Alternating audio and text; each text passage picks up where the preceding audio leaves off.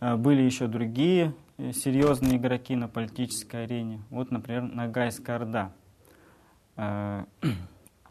которая была ближе, чем Крым, и также оказывала определенное воздействие. Крымские ханы вынуждены были союзничать с нагайцами для того, чтобы, с нагайскими татарами, для того, чтобы удерживать власть в Казани. Сафа Гирей во время своего второго восхождения на престол и третьего э, опирался на силы э, нагайских татар. И, кстати, женат он был на Сюмбике, которая была дочерью Мурзы, а потом Бия, э, известного могущественного нагайского правителя Юсуфа, который потом сыграет определенную роль в отношениях.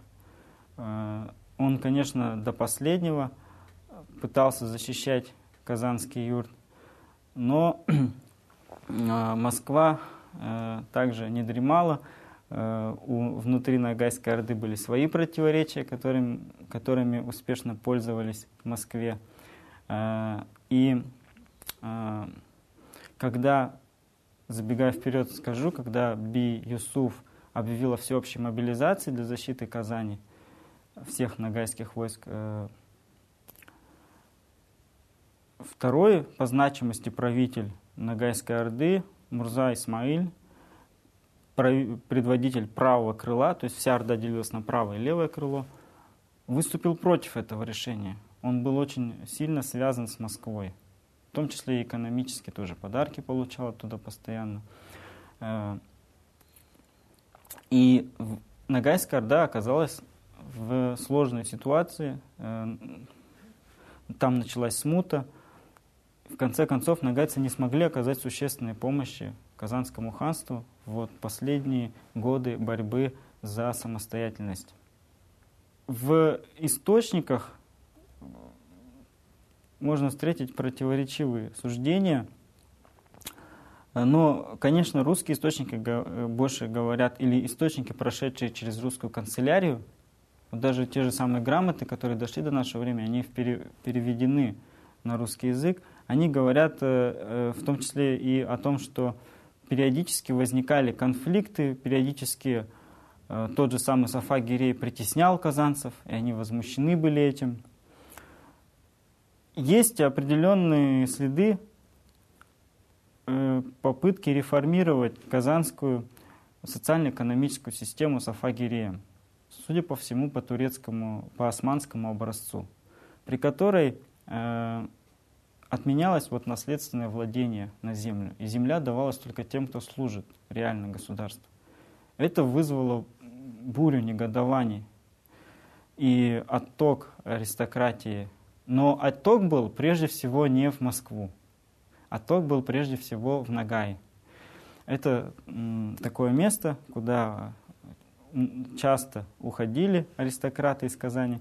А вот уже из Нагай с помощью определенных жалобных грамот, э, с помощью документов, обращений Москва потом э, пыталась принять эту аристократию себя здесь. То есть э, Москва потом как бы...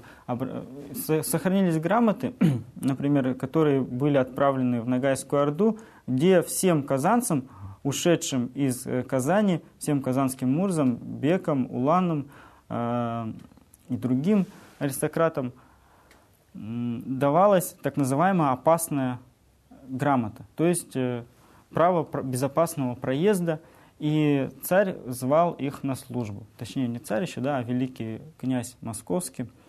Э, такие документы существуют в архиве, они есть, э, частично опубликованы. Вот это говорит о политике. Отношение к крымцам – это вопрос, конечно, очень сложный, и ну, не всегда, наверное, к власти было хорошее отношение, э, к любой власти, в том числе и к крымской. Но как чужаки они явно не воспринимались. Это были свои ханы. Э, гиреи, они родственники тех же самых Улу-Мухаммадовичей из одной ветви этих ханы. И они здесь воспринимались как законные правители. Другое дело, что не всегда население было согласно с политикой. Вообще все эти конфликты, они возникали из-за недовольства. Из-за недовольства материальным положением, из-за недовольства э, какими-то решениями власти. Да? То есть это главная причина. А, как мы уже сказали, вот это могущество Казанского ханства, которое было на первых порах пошатнулось в 80-е годы именно из-за внутренних конфликтов. И так было и дальше. Так произошло и с Ногайской Ордой, да, так э, произошло и с другими юртами. То есть вот внутренняя нестабильность политическая, постоянные конфликты, борьба за власть, они привели к тому, что э, более стабильная в политическом отношении московская политическая система установила власть на всей территории Улуса Джучи. Ну и в этом смысле Москва, она как бы э, стала наследницей Золотой Орды. Э, но кульминационным этапом этой борьбы как раз была борьба за Казанское ханство.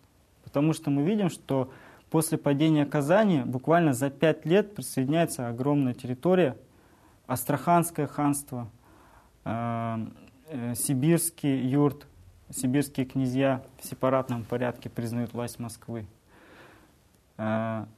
некоторые северокавказские территории, приуральские территории. То есть Москва стала хозяином большей части улуса Джучи за короткое время после взятия Казани. Насколько это значимый был центр, это действительно кульминационный этап в борьбе за ордынское наследство для Москвы.